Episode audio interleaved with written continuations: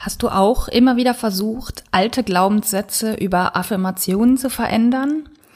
Ich habe das definitiv jahrelang gemacht und ich kenne viele andere, die es auch versucht haben und wie ich grandios daran gescheitert sind. Denn Glaubenssätze rein kognitiv, also über das Denken und über, nur über den Kopf verändern zu wollen, ist etwas, das einfach nicht funktioniert, zumindest nicht bei wirklich tief sitzenden Glaubenssätzen. Und genau darüber, über dieses Thema, habe ich mit Miriam Budai gesprochen. Sie ist Musikerin, Kundalini-Yoga-Lehrerin und arbeitet als Coach und Mentaltrainerin. Und in diesem Interview sprechen wir ausführlich über Miriams eigenen Weg im Bereich Yoga, wie sie zu dem kam, was sie heute macht. Und wir reden auch intensiv über das Thema Glaubenssätze und welche Erfahrungen sie dort gemacht hat, um Glaubenssätze nachhaltig zu verändern.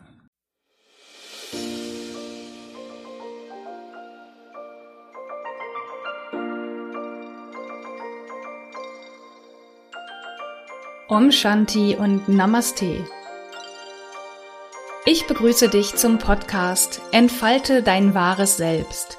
Der Podcast für spirituelle und feinfühlige Frauen mit einem anspruchsvollen Alltag. Ich bin Claire Ganesha Priya Oberwinter, Yogalehrerin und Empowerment Coach und in diesem Podcast bekommst du Tipps, Impulse und Inspirationen zu den Themen Yoga, Meditation, Embodiment und das Nervensystem, Selbstfürsorge, Persönlichkeitsentwicklung und Spiritualität. Damit du in die innere Ruhe findest und dadurch dein wahres Selbst entdeckst und entfaltest. Für dein freies und selbstbestimmtes Leben und Business. Ich wünsche dir nun viel Freude beim Hören. Namaste.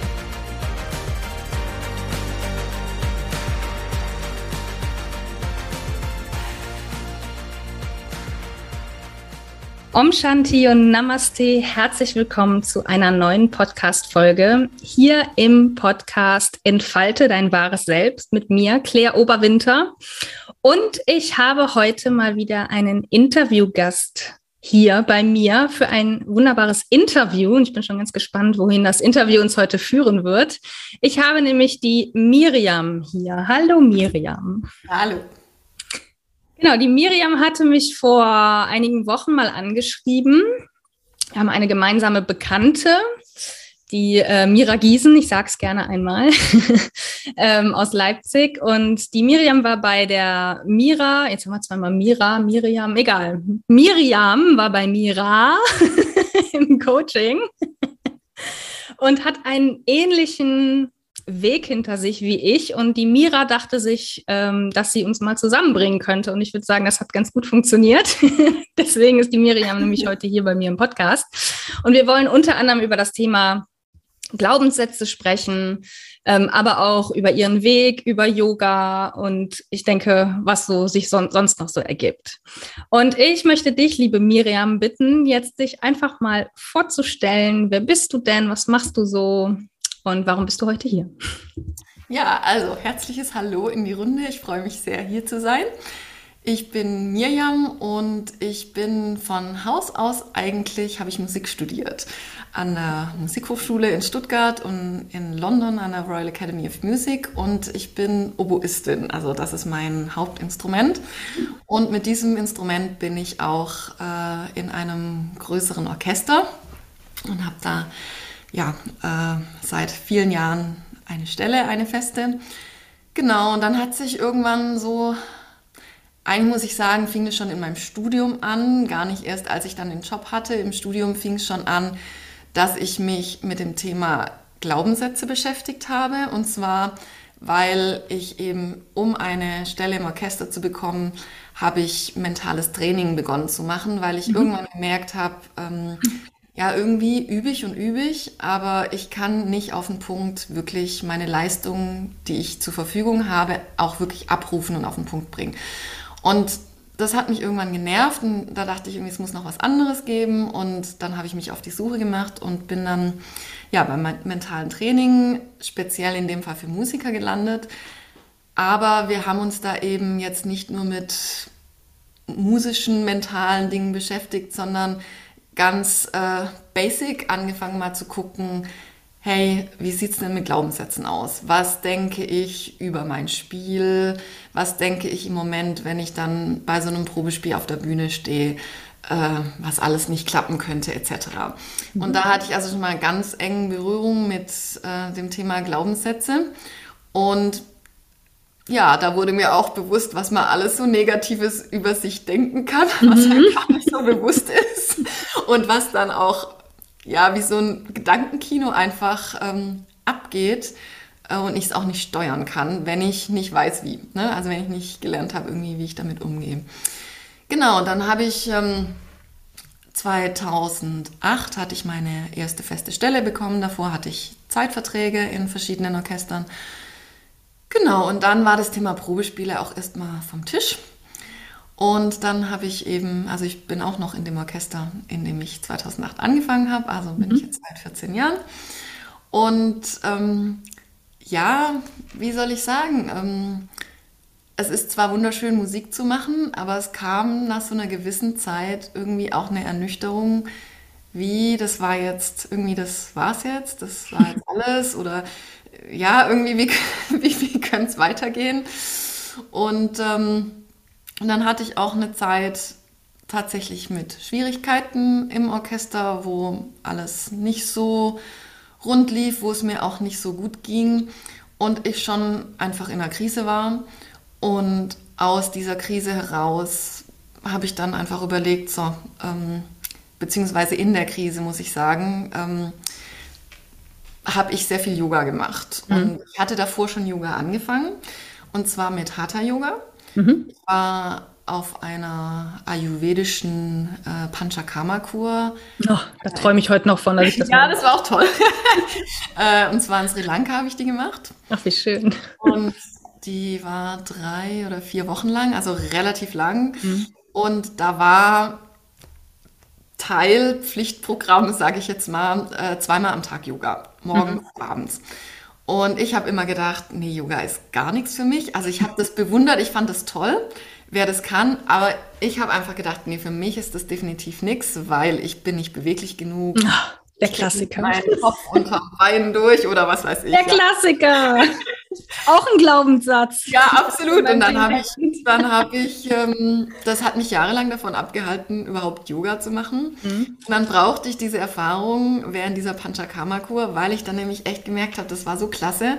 Mit diesem zweimal eine Stunde Yoga am Tag merkte ich echt, wie ich nach, schon nach einer Woche, aber nach drei Wochen total krass, wie ich also so viele Verkürzungen und Verspannungen gelöst hatte. Also nur so als mhm. Beispiel, ich kam am Anfang bei der Vorwärtsbeuge mit meinen Fingerspitzen bis zu, bis zu den Knien ungefähr, das war's. Mhm. Dann war ich einfach am Ende. Und am Ende der drei Wochen war ich am Boden mit meinen Fingerspitzen. Und das war halt echt irgendwie eindeutiger hätte es nicht sein können. Ja. und dann habe ich danach gedacht, vielleicht ist das Yoga ja doch was für mich. Mhm, ja. Und dachte dann, so jetzt gucke ich mal, wo, wo, ne, wo gibt es das, wo mache ich das? Und äh, dann gab es bei uns tatsächlich das Angebot von Betriebs-Yoga, Betriebssport. War ich erst nicht so sicher, ob ich wirklich Betriebssport, Betriebs-Yoga machen will, aber habe dann zwei Kolleginnen gefunden, die Lust hatten, das mit mir zusammen zu machen. Und dann haben wir da immer so ein kleines Happening gemacht, noch mit Sauna danach. und wir hatten auch eine ganz äh, super Lehrerin. Und da bin ich also beim Hatha Yoga gelandet. Und das habe ich dann ein paar, ja paar Jahre, ja genau, habe ich das ein paar Jahre gemacht. Und das war auch soweit ähm, alles schön. Aber als ich dann in dieser Krise steckte, wollte ich irgendwie nicht mehr Yoga im Betrieb machen. Also ich merkte, dass das irgendwie für mich nicht ging. Ich brauchte mhm. was außerhalb. Ähm, und ja, ich merkte auch, irgendwie brauchst du ein bisschen neuen Input auch. Also ähm, ja, einfach neuer Input. Das war, glaube ich, so mhm. das Ding. Und dann hatte ich eine Freundin zu der Zeit, die Kundalini-Yoga-Lehrerin war.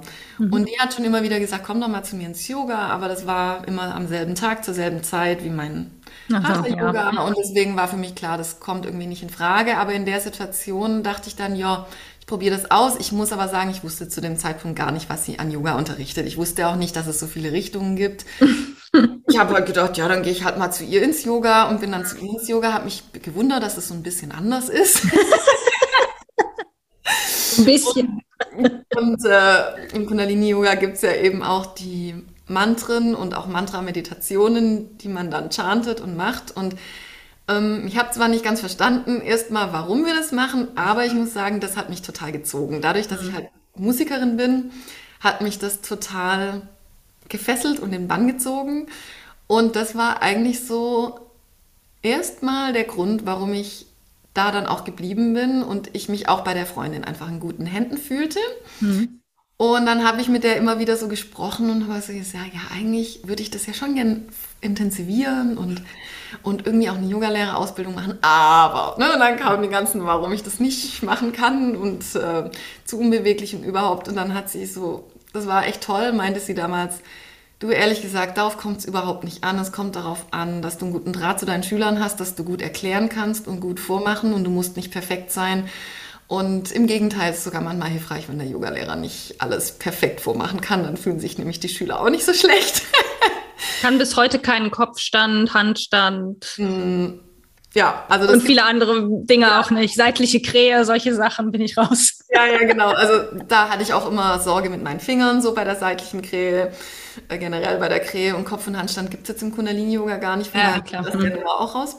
Ähm, und naja, dann habe ich, das hat mich dann echt überzeugt und da also zu der Zeit steckte ich quasi dann schon in meiner Krise, als ich bei ihr war. Und ich merkte auch irgendwie, möchte ich was anders machen. Und dann habe ich eben äh, Teilzeit beantragt mhm. im Orchester, was auch äh, Gott sei Dank ging worüber ich sehr dankbar bin. Und ja, dann hatte ich Raum für andere Dinge. Und so kam dann die Yoga-Ausbildung in mein Leben. Eigentlich, wie gesagt, nur für mich. Ich wollte nie Yoga unterrichten. Ich habe einfach gedacht, ich tue mir jetzt was Gutes und steige da tiefer ein. Und dann war das, wie es dann manchmal so ist. Das Leben hat es anders vorgehabt mit mir. Und ich habe dann einfach schon während der Ausbildung einen Kurs angeboten gekriegt, zu unterrichten, wo ich echt nichts machen musste, keine Akquise auch. Also ich bin einfach in einen Betrieb und äh, war dort als Yogalehrerin angestellt, einmal die Woche. Ja, und so begann das dann und dann kam der nächste Yogakurs dazu und äh, dann habe ich angefangen, ähm, ja, mit meinem Background als Musikerin eben auch Yoga für Musiker mhm. zu entwickeln auf den äh, Grundlagen von Kundalini-Yoga. Habe ich aber einfach so mit dem Wissen um die Ängste von Musikern, nämlich einfach um ihre Finger. Also Finger sind einfach Fingerhände, sind das absolute mhm. Kapital. Und ähm, ja, einfach so selber zu wissen, was ich auch in der Zeit, als ich noch keine Yogalehrerin war, gemacht hätte oder nicht gemacht hätte an Übungen. Äh, daraus habe ich einfach dann das so passend gemacht. Und mhm. dann, also ich unterrichte jetzt nicht nur Musiker, aber es hat sich dann irgendwie so ergeben, dass eben viele Musiker zu mir kommen und ich auch Workshops an Musikhochschulen gebe. In, ja, an der Musikhochschule in Rostock habe ich äh, ja keinen Lehrauftrag, aber ein Commitment, dass ich einmal im Semester äh, komme für einen größeren Workshop dann mhm. und mit den Studenten dann arbeite. Und wer dann mehr Interesse hat, kann dann eben mhm. zu mir dann privat noch kommen in meinen Online-Kurs oder wie auch immer. Mhm.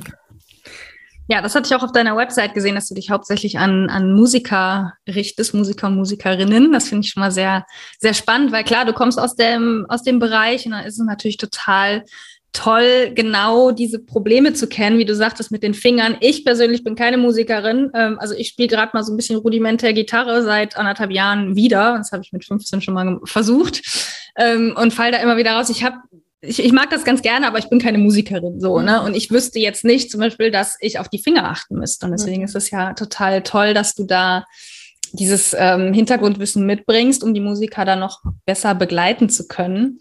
Und ähm, ja, da auch zielgerichtet da so, so Kurse anzubieten, auch wenn du sagst, klar, du bietest auch Kurse für andere an, aber trotzdem ist das ja etwas, was dich auch ähm, hervorhebt aus der Masse so ein Stück weit. Ja. Ne?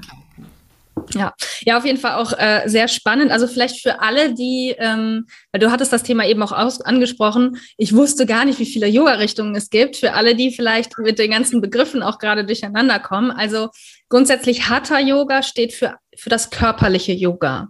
Für alle körperlich orientierten ähm, Yoga-Richtungen. Und das ist das, wo, glaube ich, würde ich sagen, 99 Prozent der Leute da draußen oder weit über 90 Prozent dieses Bild haben. Das ist Yoga. Es gibt aber auch ähm, noch, noch andere, ähm, also innerhalb von Hatha Yoga gibt es ganz viele Richtungen. Es gibt Ashtanga, Vinyasa, äh, Shivananda Yoga. Aus der Tradition komme ich zum Beispiel, wobei ich inzwischen eher Vinyasa mache, so dieses fließende. Also, also innerhalb dessen gibt es ganz viele. Es gibt aber auch zum Beispiel eben, und das ist ein, eine weitere Richtung von Yoga, Kundalini Yoga. Das ist ähm, Energie Yoga, wenn es so willst. Also es ist ja auch quasi fast die wörtliche Übersetzung. Und bei mir war das so, äh, so eine, eine ähnliche Erfahrung, nur umgekehrt. Ich habe mit, auch mit Hatha Yoga angefangen und habe dann tatsächlich auch in einer Krise, das ist irgendwie sehr spannend, ähm, noch zusätzlich Kundalini reingenommen. Und ich habe das so ein halbes Jahr einmal die Woche gemacht und fand das in der Zeit total cool und habe es irgendwann wieder aufgehört. Und habe mich irgendwann gefragt, warum habe ich mit Kundalini wieder aufgehört? Weil ich wusste, dass es irgendwann war der Punkt für mich, wo es mich nicht, nicht mehr gezogen hat. So. Mhm. Dann bin ich irgendwann noch mal hin und habe noch mal eine Kundalini-Stunde gemacht und habe dann fest und habe dann kapiert, warum ich kein dauerhaftes Kundalini machen möchte, weil mir das zu wenig körperlich ist. Mhm. Ich, für mich in der Yoga-Praxis, ich brauche dieses dieses Wechselspiel aus Muskelanspannung. Ich muss, ich muss so das Gefühl haben, ich habe einmal in der Yogastunde alle Muskeln irgendwie mal benutzt. So. Also ich nutze das nicht als Workout, aber trotzdem muss ich das Gefühl haben, irgendwie alles war mal in Bewegung, alles wurde mal gestreckt, alles wurde mal ähm, benutzt. So. Und deswegen ist Kundalini für mich nicht das Richtige als mhm. dauerhafte Praxis. Aber so mal reingestreut zwischendurch finde ich das total gut, so als Ergänzung ähm, aber eben nicht als einzige Praxis. Und aber das ist eben genau das Schöne, und das hast du ja auch so ein bisschen so gesagt. Jeder findet seinen Weg im Yoga. Es gibt für jeden die passende Praxis und den passenden Lehrer da draußen. Und es geht, wie du auch gesagt hast, nicht darum, flexibel zu sein. Das ist, ich weiß nicht, wie oft ich das schon gesagt habe oder schon immer wieder versuche, diesen diesen Mythos zu entkräften, verdammt nochmal, es geht nicht darum, flexibel zu sein und nur die Flexiblen können zum Yoga. Nein, man wird flexibel durch Yoga. Und das nicht nur körperlich, sondern auch im Kopf. Das ist der Vorteil. Ja. Und ich habe auch angefangen mit einer engen Hüfte. Ich konnte damals nur auf einem Meditationsbänkchen anfangen. Ich konnte nicht im Schneidersitz sitzen, weil das, das funktionierte bei mir nicht. Mhm. Und mit der Zeit haben sich die Hüften immer weiter geöffnet und inzwischen brauche ich nur noch so eine ganz kleine Sitzerhöhung, auf der ich sitzen kann.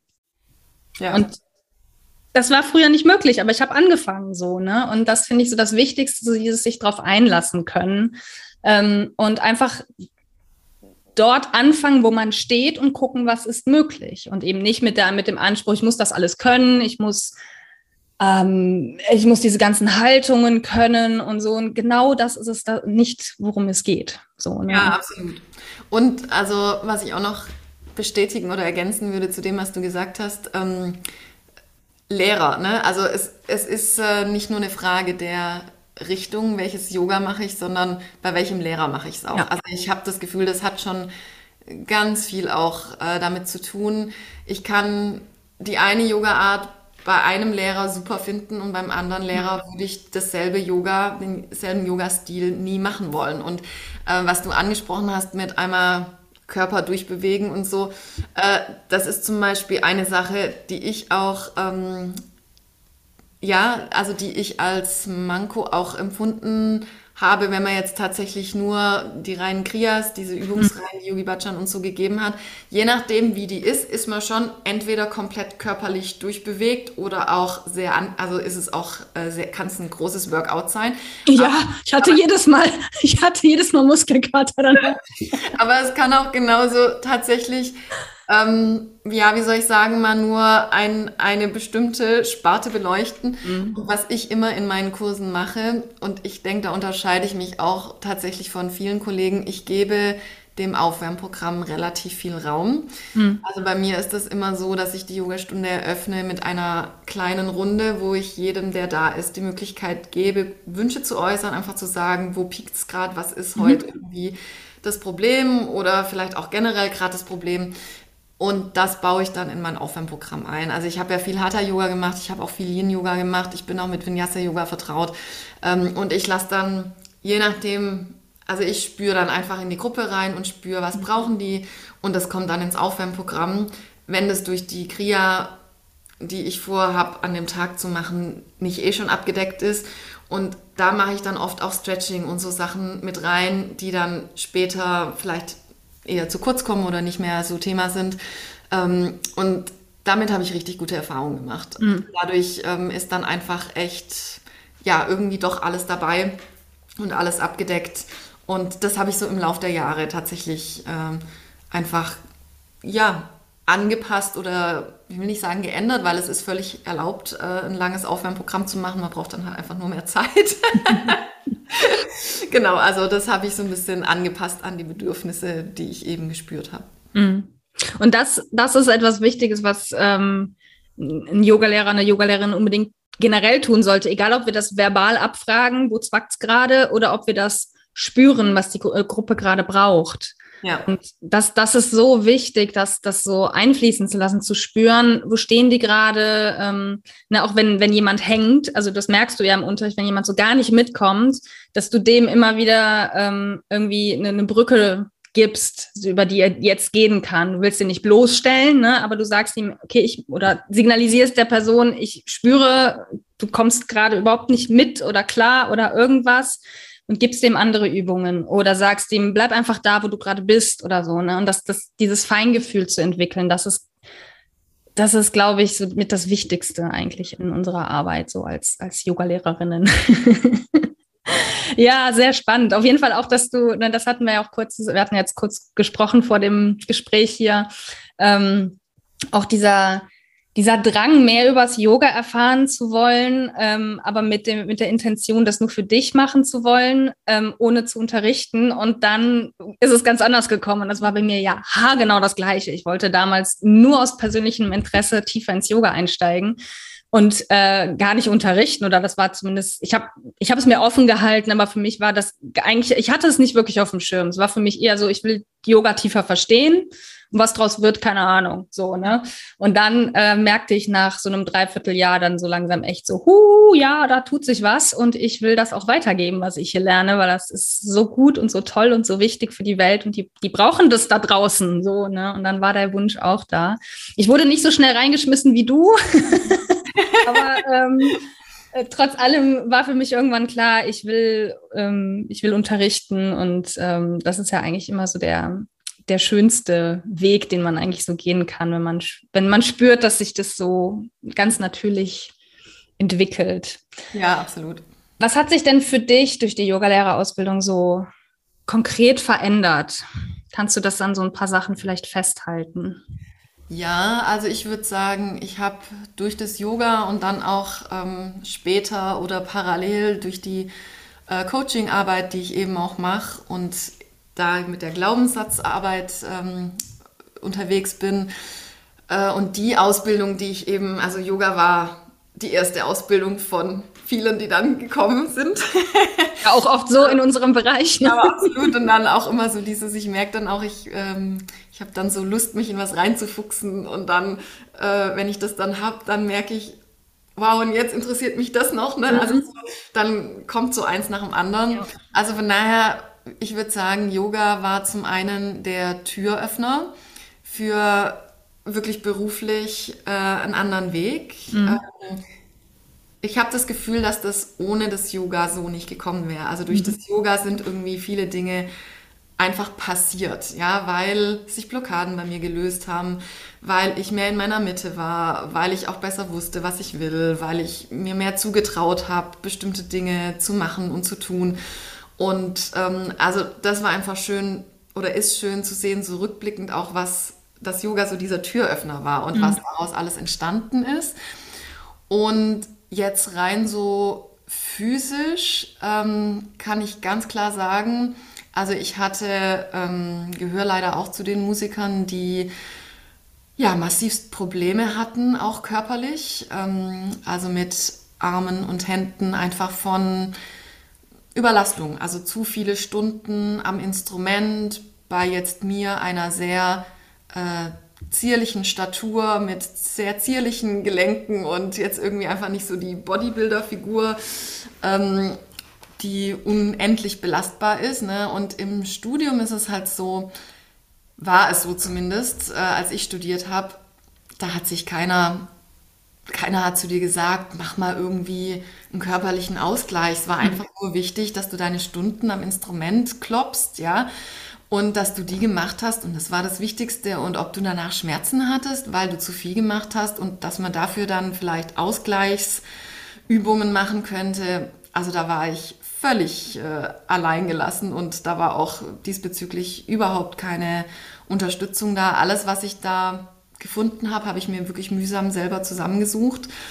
Und ja, also es gab eine Phase, wo ich massivst Probleme hatte mit den Armen und Händen, einfach vom Halten des Instruments, weil das schon auch ein ziemlich, man denkt es nicht so, aber das hat schon echt ein Eigengewicht, mhm. ähm, was schwerer ist, als man sich so vorstellt und was vor allem auf die Dauer einfach, wenn du da, wir haben ja teilweise fünf, sechs Stunden Orchesterproben am Stück, mhm. zwar dann mit zwei Pausen drin, aber äh, du sitzt halt trotzdem da und spielst und spielst und spielst und das fängt dann an weh zu tun. Mhm. Seit ich Yoga mache, das ist eigentlich körperlich mit die größte Verbesserung, muss ich echt sagen. Seit ich Yoga mache, habe ich keinerlei Probleme mehr mit meinen Armen und Händen. Mhm. Wirklich niente.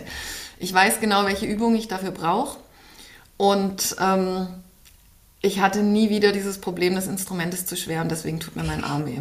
Mhm. Und ich habe einfach gemerkt, ich habe auch Fitnessstudio mal eine Zeit lang probiert, ja, und habe gedacht, ich müsste jetzt irgendwie mit Geräten Muskulatur aufbauen. Also für mich ging das überhaupt nicht. Das war viel zu viel. Selbst die kleinsten Gewichte waren viel zu viel. Und ich habe dann irgendwann kapiert, dass eigentlich das Beste ist mit deinem eigenen Körper, also mit Hilfe deines eigenen Körpergewichts, was wir ja beim Yoga machen, ja Muskulatur aufzubauen, Kondition aufzubauen und einfach ähm, das dann in dein, es ist dann in deinem Tempo und es ist dann das, was dein Körper verträgt und es ist nicht mehr, ja. Und da steht dann auch kein Trainer, der sagt, ja, aber eigentlich müsstest du jetzt irgendwie deinem, deiner Größe nach 40 Kilo stemmen können und du kriegst keine 30 hoch, ja. So. Und du musst jetzt noch zweimal pumpen. Komm, einen schaffst du noch. Also das, das war tatsächlich so körperlich mit was vom Aha-mäßigen, ja, und das gebe ich auch meinen Musikern immer mit, so gerade die, wenn ich dann da so für einen Workshop an der Musikhochschule bin. Es ist schon nach wie vor, kann ich sagen, es ist traurig zu sehen, ähm, wie wenig die Studenten doch für sich selber tun. Mhm. Natürlich gibt es immer Ausnahmen, aber für ihren Körper. Und ich versuche ihnen halt immer klar zu machen, egal was ihr macht, aber es ist euer, euer Körper ist euer Tempel und es ist euer mhm. Kapital. Und ihr merkt es mit 25 noch nicht so.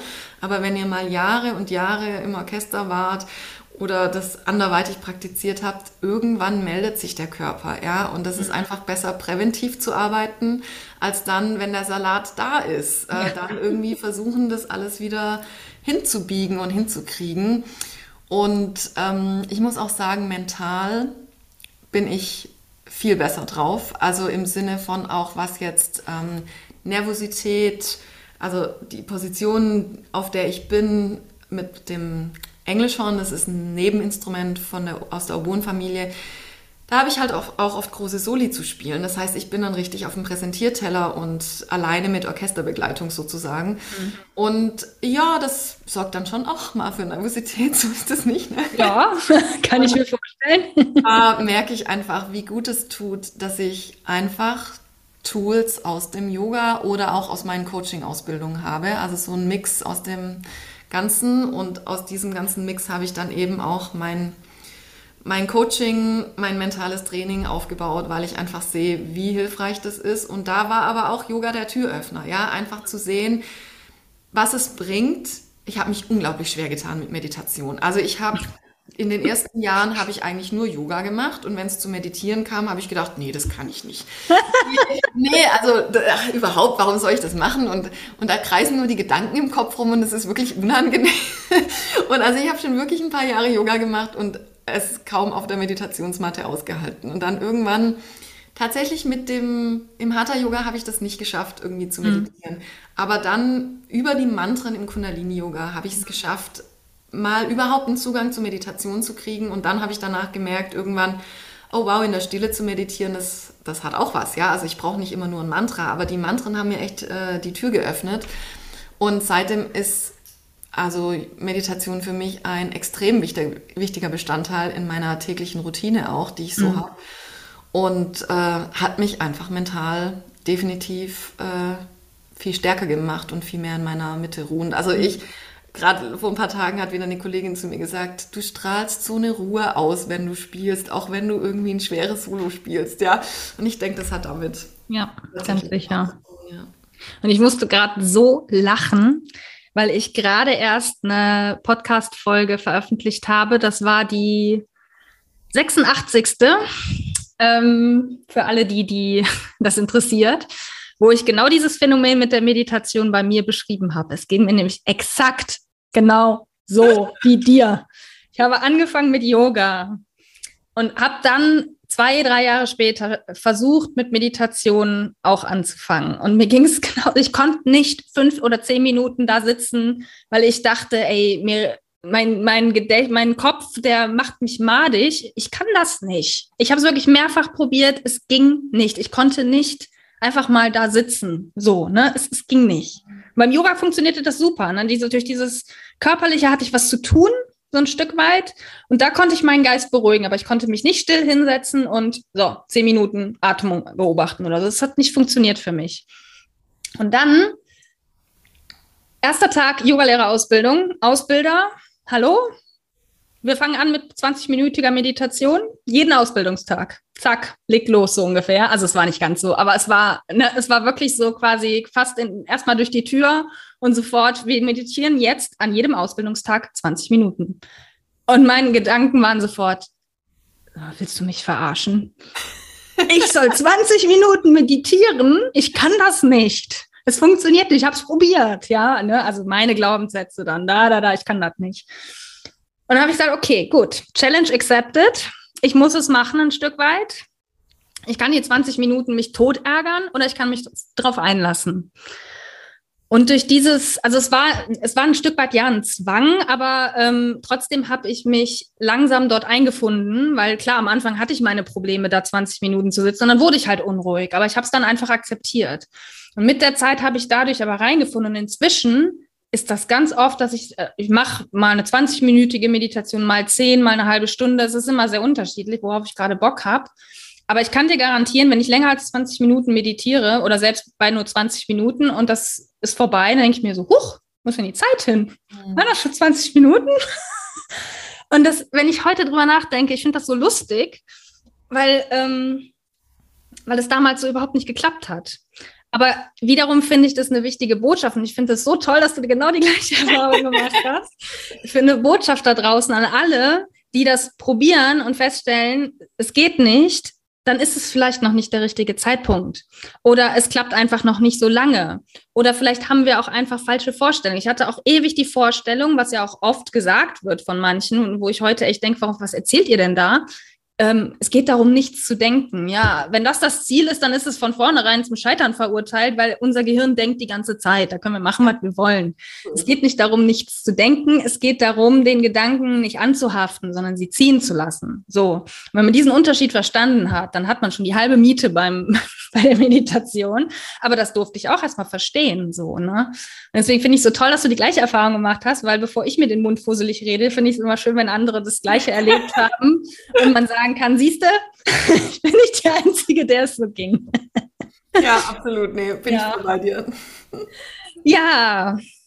Ach, ich kann mich noch ewig über deinen äh, Weg unterhalten, aber ich glaube, ich würde jetzt auch gerne mal ins Thema Glaubenssätze einsteigen, weil das ja auch ein Thema ist, mit dem du äh, einerseits so auf mich zugekommen bist und was dir ja auch ähm, ja auch zu einem Wandel verholfen hat für dich. Also neben Yoga, was für dich, wie du gesagt hast, ja auch so der Türöffner war, ähm, aber natürlich ist es auch wichtig, dass wir ähm, drauf gucken, was denken wir überhaupt. Also vielleicht fängst du einfach mal an äh, zu erklären, was sind denn eigentlich Glaubenssätze? Also ich glaube, Leute, die nicht aus dem Coaching-Bereich kommen, haben vielleicht eine Vorstellung, aber dieses Thema oder dieses Wort Glaubenssätze ist ja, glaube in meinen Augen schon ein sehr Coaching-spezifisches. Vielleicht magst du das einfach mal kurz ja, definieren oder erklären, was du darunter verstehst.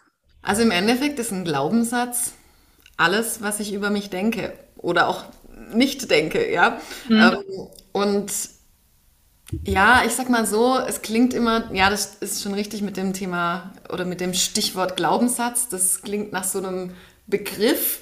Und ich merke auch manchmal, dass dann Klienten von mir erstmal so, also nee, mit dem Thema Glaubenssätze habe ich nichts zu tun. Also das, mhm. das habe ich nicht, ja. Ja, ja genau, ich habe keine Glaubenssätze, das ist schon der erste Glaubenssatz.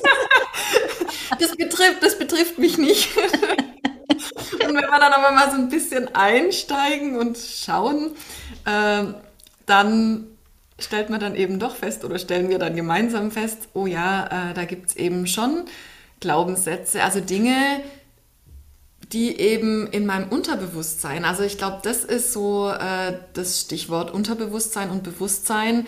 Äh, du hast ja vorhin auch schon angedeutet, äh, wir denken im Endeffekt die ganze Zeit und so ganz viel von dem, was wir denken, machen wir überhaupt gar nicht bewusst. Also so circa 95 Prozent kommt aus unserem Bewusstsein und nur so ungefähr 5 Prozent sind von unserem Bewusstsein gesteuert. Und das Problem ist jetzt einfach, wenn ich da so ein Programm laufen habe im, in meinem Unterbewusstsein, ich sage jetzt so mal im Hintergrund, ja, ohne dass ich mir klar darüber bin. Das heißt, dieses Programm spielt immer wieder ab, ich bin nicht gut genug oder Ach, mein, mein Lieblingssatz. oder ich habe es nicht verdient, erfolgreich zu sein, ja?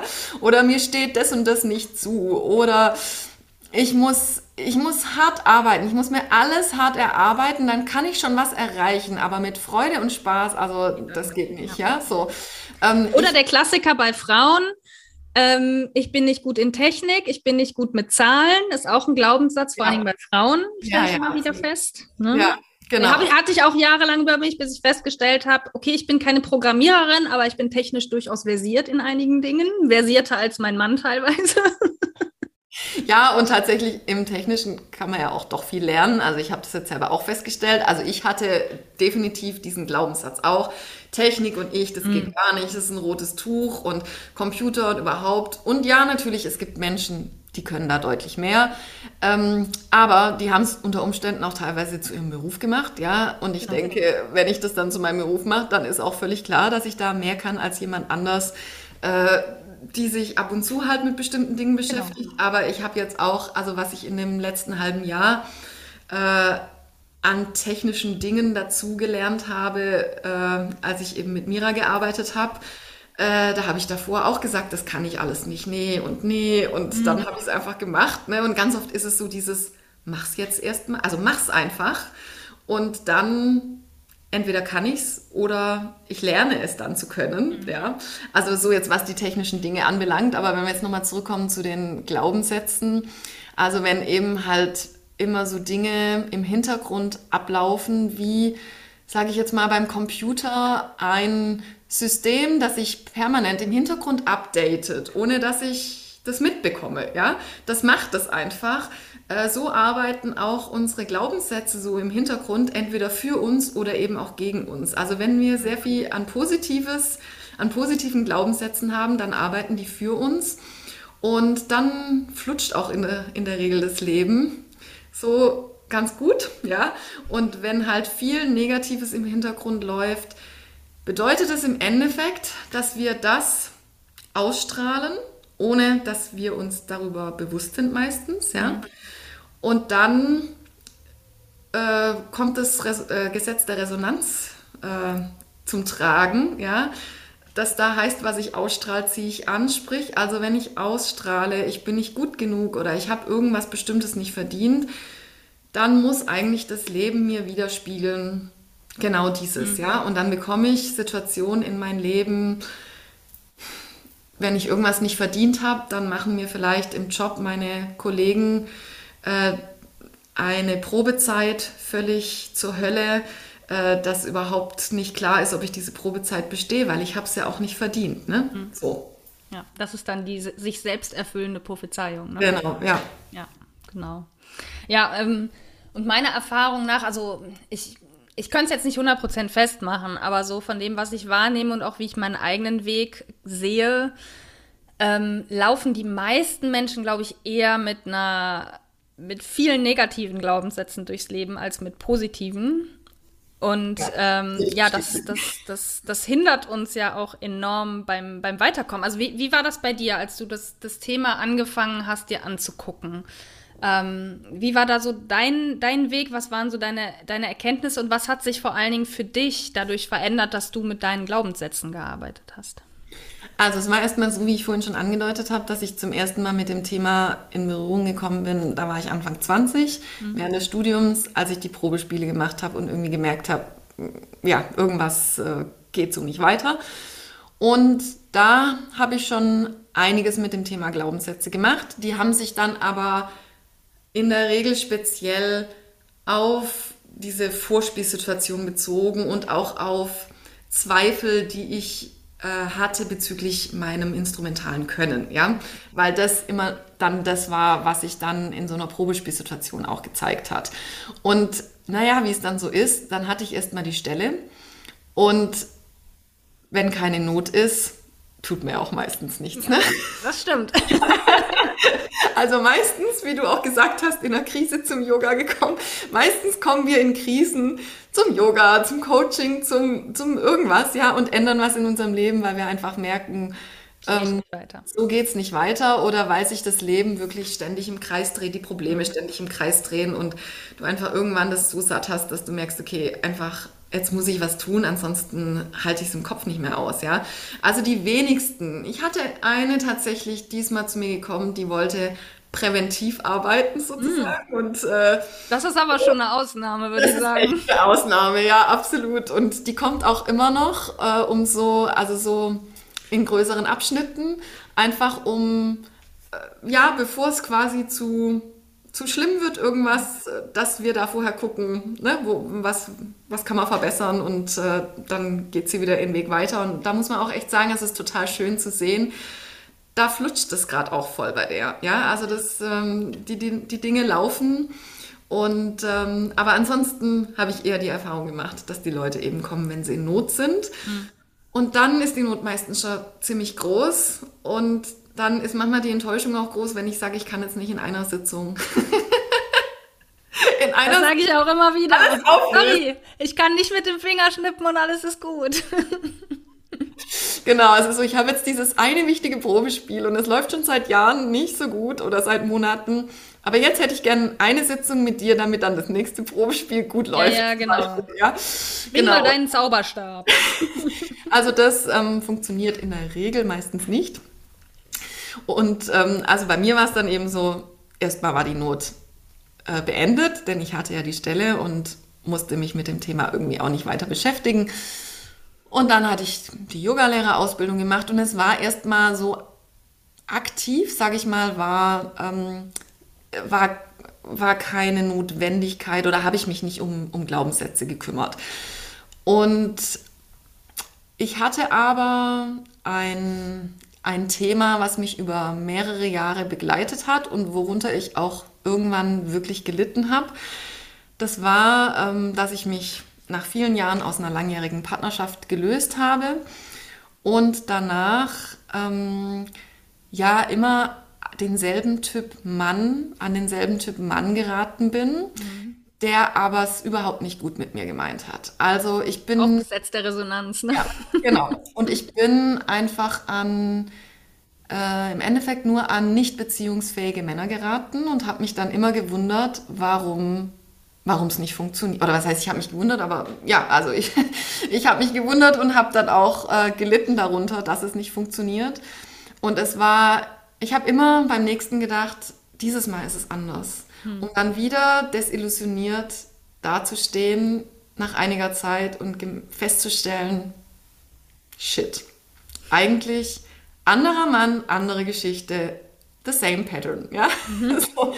Und ähm, ja, das hat mich natürlich auch viel mh, mm, Tränen und äh, so gekostet. Ne? Also äh, bin ich dadurch doch auch schon durch äh, Leid durch, äh, Liebeskummer etc. Und ich hatte irgendwann echt die Schnauze voll. Und ich wusste zu diesem Zeitpunkt natürlich auch schon viel Gesetz der Resonanz, also fing ich an, mich zu fragen, was hat das jetzt eigentlich mit mir zu tun? Sehr schön. Muss ja irgendwas mit mir zu tun haben. Ja, ich kann ja nicht immer nur sagen, okay, es liegt halt alles an den Männern. Also das ist die eine Möglichkeit zu sagen, ja, hab halt echt Pech gehabt, ähm, bin halt immer nur an blöde Kerle geraten.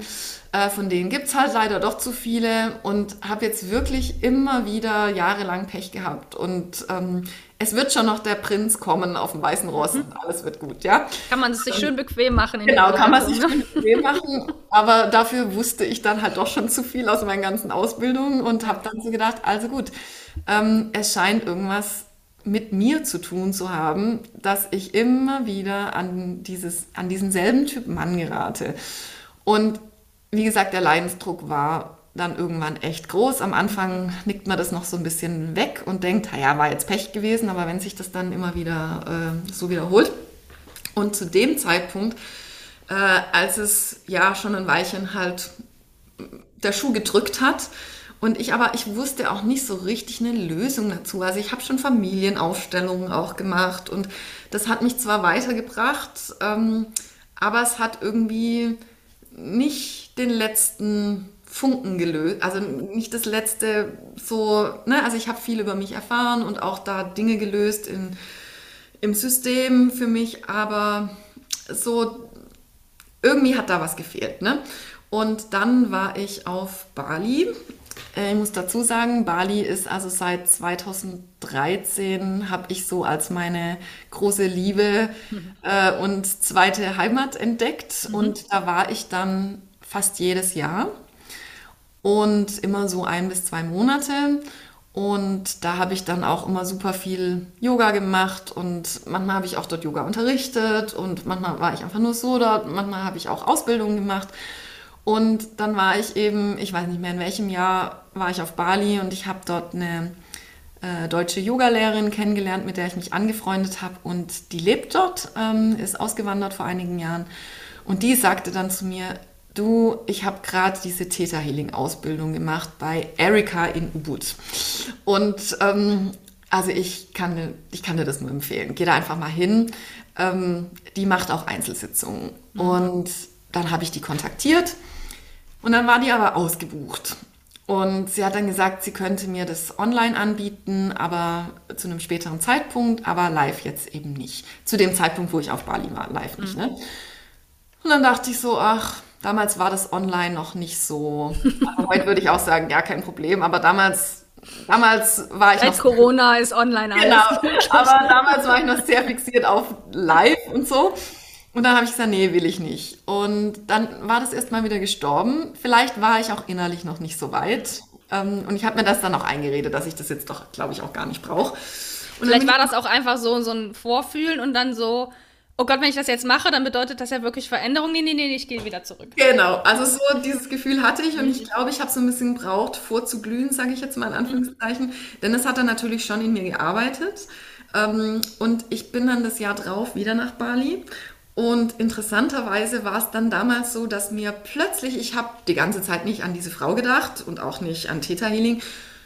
Und dann fiel mir ein, ein Monat vorher, hey, vielleicht sollte ich die jetzt mal kontaktieren, denn wenn ich dann dort bin und sie kontaktiere, dann ist sie vielleicht wieder ausgebucht und mhm.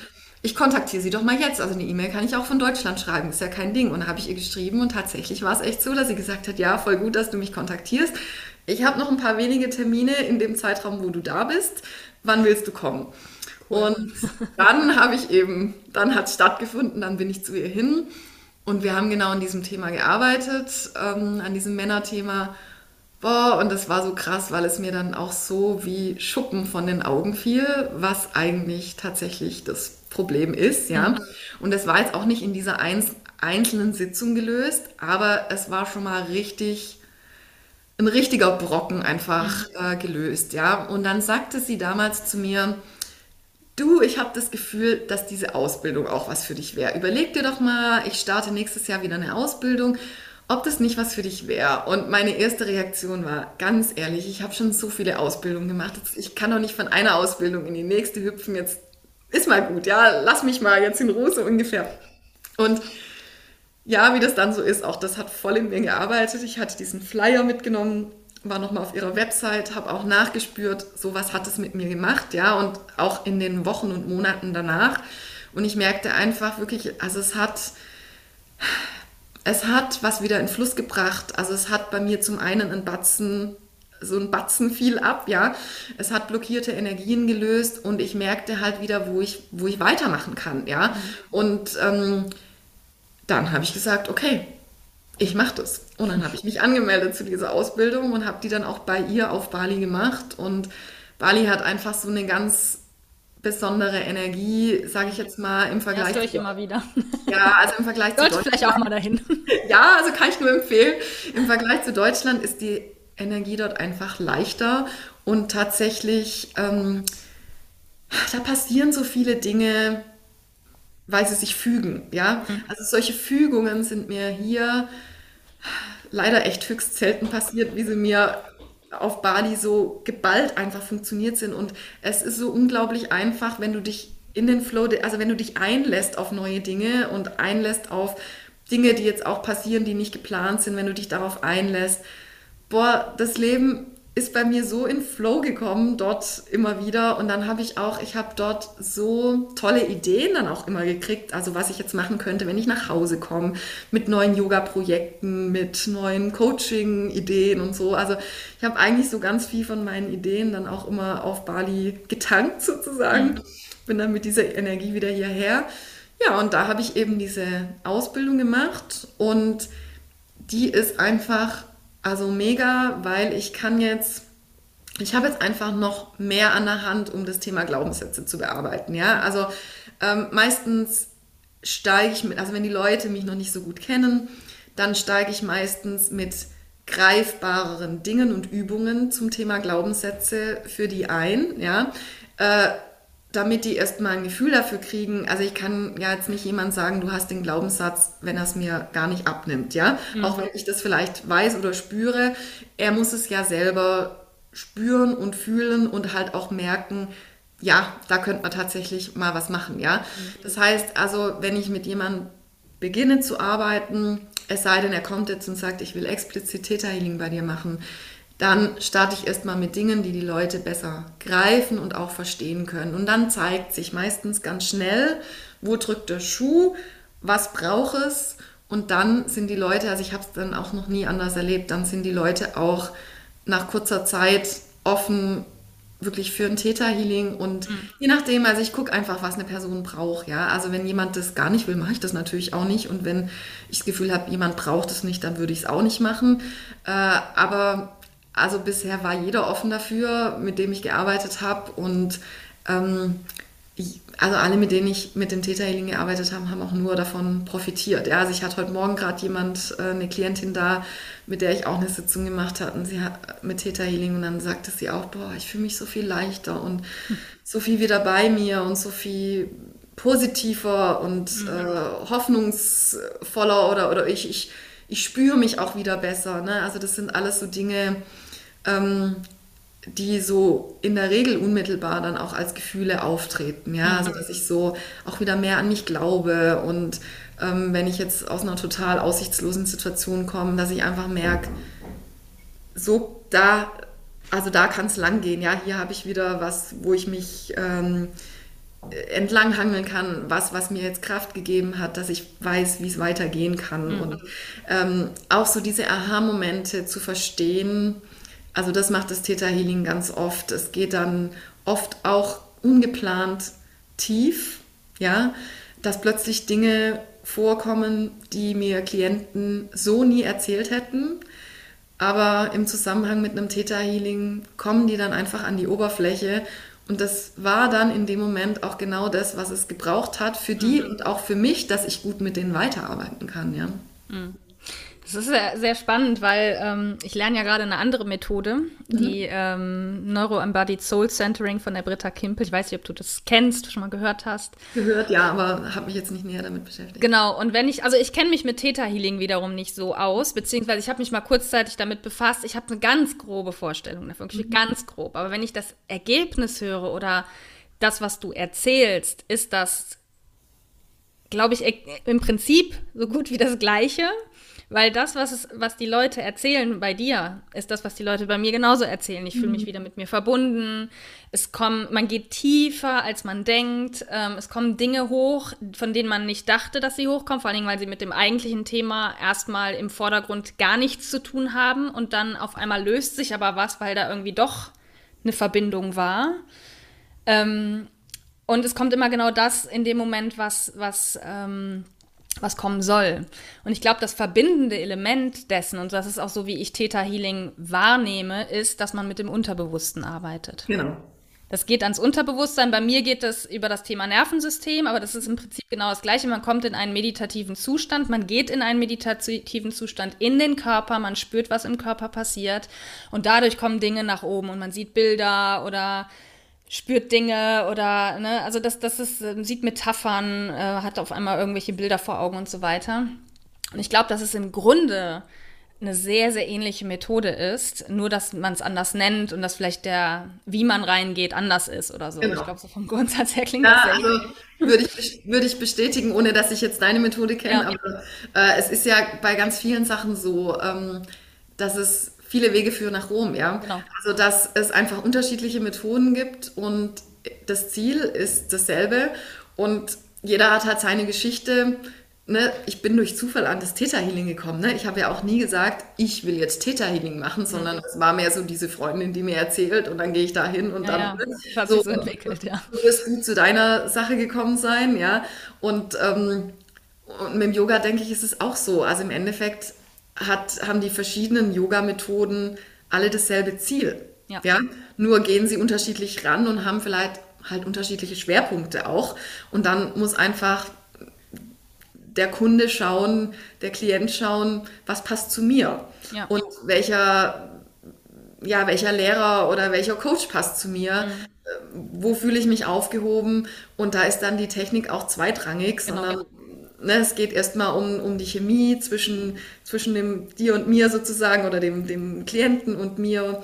Und dann die Methode muss natürlich irgendwie eine sein, die was bringt und die hilft, ja. Klar, aber was das ist, ist erstmal egal. Wobei ich immer wieder feststelle, ähm, ne, also habe ich ja auch quasi gerade schon angedeutet, es gibt so eine Art roten Faden. Es ist total Absolut. egal, ob du Kundalini-Yoga oder Hatha-Yoga machst. Der rote Faden ist, ähm, du arbeitest auch da mit dem Nervensystem, du arbeitest mit, ähm, mit dem Unterbewusstsein.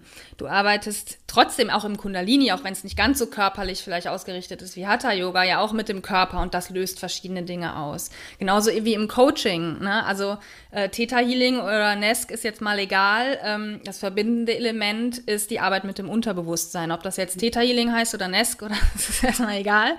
Ne? Wichtig ist für mich an dieser Stelle, ähm, und das ist zumindest meine Erfahrung, du kannst du auch gerne ähm, widersprechen oder bestätigen, je nachdem nach deiner Erfahrung. Meine Erfahrung ist jedenfalls, dass dieser rein kognitive Ansatz, den man oft hat, bei Glaubenssätzen nicht gut funktioniert. Also wenn ich mir einfach ja. nur sage, ähm, ich habe den Glaubenssatz, oder wenn ich feststelle, ich habe den Glaubenssatz, ich bin nicht gut genug, nehmen wir mal einen dieser Klassiker, dann hilft es nichts, wenn ich sage, ah, okay, ich weiß, ich bin nicht gut genug, das sage ich mir immer wieder, dann sage ich mir doch jetzt mal, ich bin gut genug. Das habe ich jahrelang versucht, das einfach mit so umgedrehten Glaubenssätzen zu machen und habe mich irgendwann gewundert, warum es nicht funktioniert. Und heute habe ich verstanden, warum, weil das Unterbewusstsein da nicht mitspielt. Oder wie ich es im Moment immer sage, äh, weil das ist so mein, mein Thema, mein Ansatz ist ja das Nervensystem, aber das geht genau auf das Gleiche. Ähm, und dass dieser rein, dass dieses rein kognitive nicht funktioniert. Wie ist da deine Erfahrung? Kannst du das bestätigen oder hast du da andere Erfahrungen gemacht? Ähm, wie, wie ist das bei dir? Ja, würde ich, würde ich total bestätigen. Also dieses, das ist leider zu einfach. Also wenn mhm. Theta Healing oder, also von, ich rede jetzt mal vom Theta Healing, weil ich eben da genau Bescheid weiß. Ja, ja, klar. Mach deine, deine Methode. Genau. Also beim Theta Healing ist es schon so, dass das Ganze spielerisch und leicht geht, ja, und auch gehen darf. Also es ist jetzt nichts, es ist nicht zu vergleichen und da möchte ich mich auch ganz klar distanzieren, denn ich bin keine Psychologin oder Psychotherapeutin. Also es hat nichts mit Psychotherapie zu tun, ja. Ähm, und du musst auch nicht, und das finde ich auch das Schöne dieser, dieser Techniken, die es eben gibt, du musst nicht in ja, in allem, was zurückliegt, da drin rühren und stochern und erstmal jahrelang das aufarbeiten, ja. Das braucht es nicht, um was verändern zu können. Ja, wir schauen dann schon manchmal, wo kommt es her, ja, aber nicht um darin jetzt zu verweilen, sondern um sich das bewusst zu machen, um zu gucken, ah, da war es ja auch schon so. Und dann shiften wir das übers Unterbewusstsein, aber auf eine Methode, die wirklich ja, spielerisch und leicht geht und äh, wo du nicht jetzt erstmal, was ich vorhin gerade eben auch gesagt habe, jahrelang da also eine Sitzung nach der anderen machen musst. Also das fand ich ein ganz äh, tolles Aha-Erlebnis vom Theta Healing. Ähm, natürlich ist es auch so, wenn du jetzt wirklich da einsteigst und was erreichen möchtest, mit einer Sitzung kann man schon einiges erreichen. Ja, klar. Aber natürlich ist es schon so, dass wir meistens nicht nur einen Glaubenssatz haben, sondern dass dann so sich die nächste Schicht auftut und dass mhm. es halt auch Sinn macht, da dann weiter dran zu bleiben. Ja?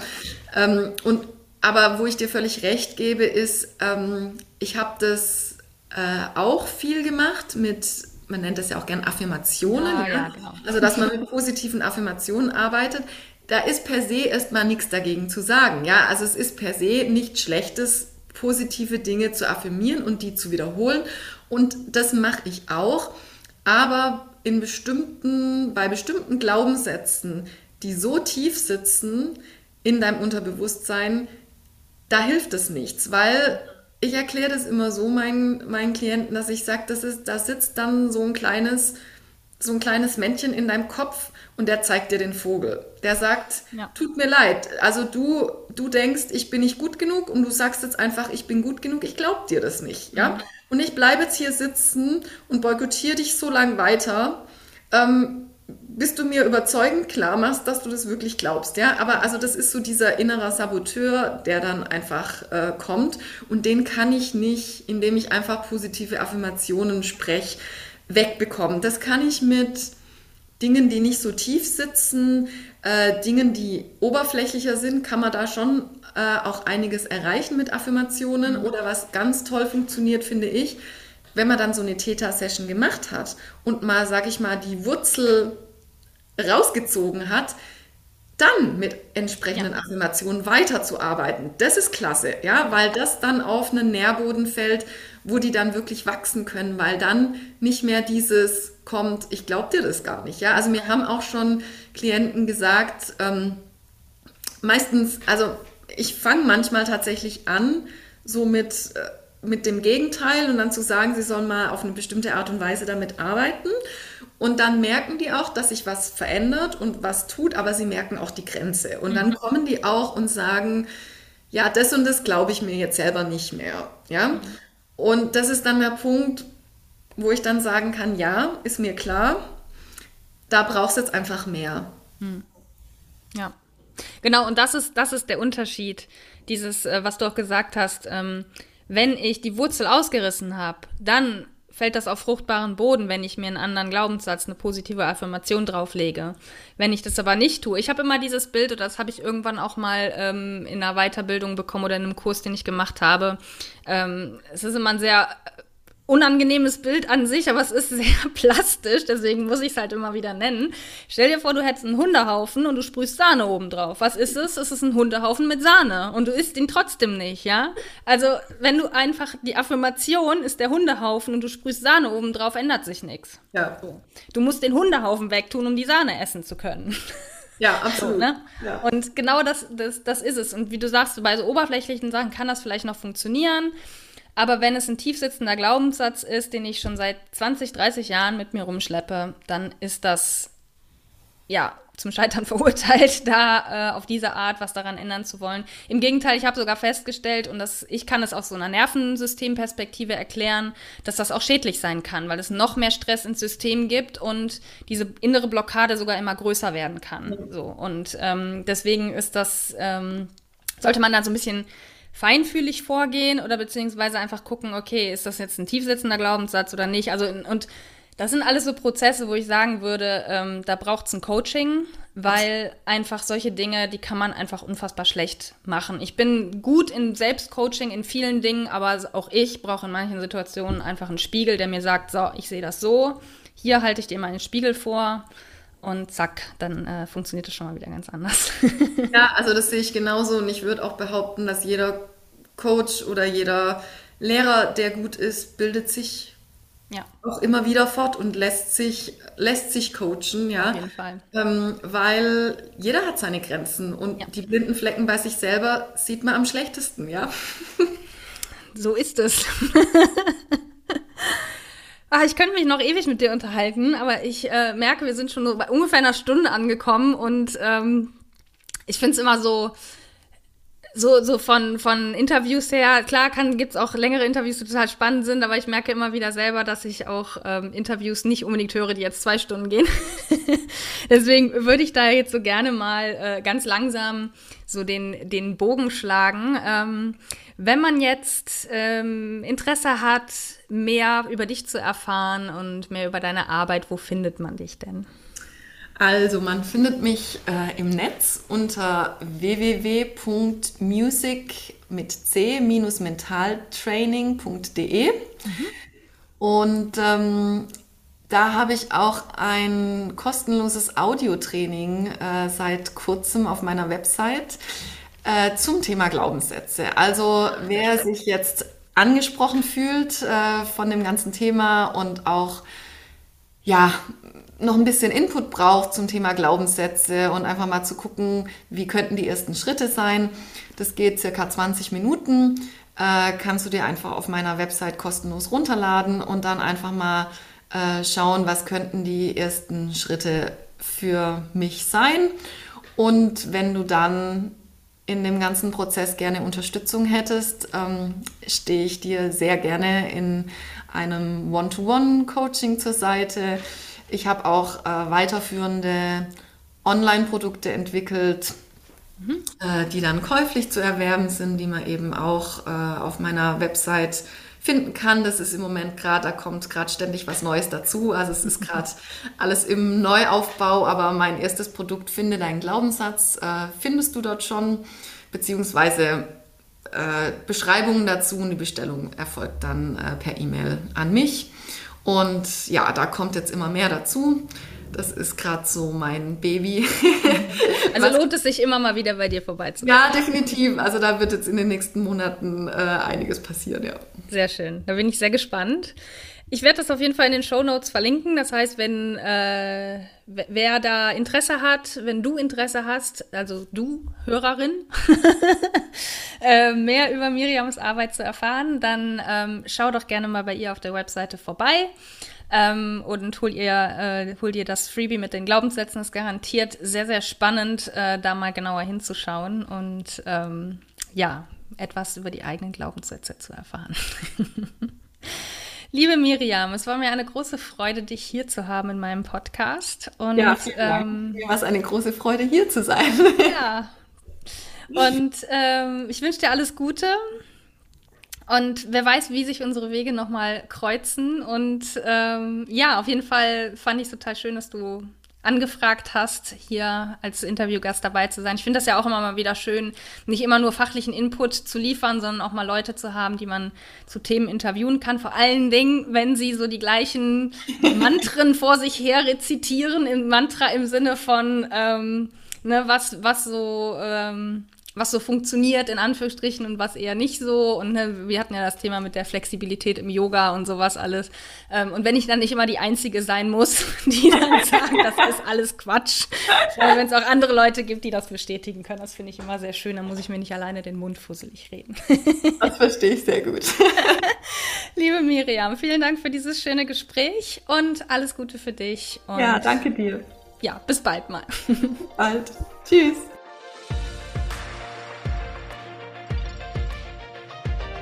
Das war die heutige Folge im Podcast Entfalte dein wahres Selbst.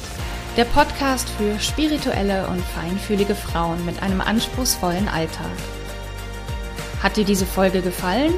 Dann abonniere meinen Podcast bei Apple Podcasts, Spotify oder wo immer du ihn sonst hörst.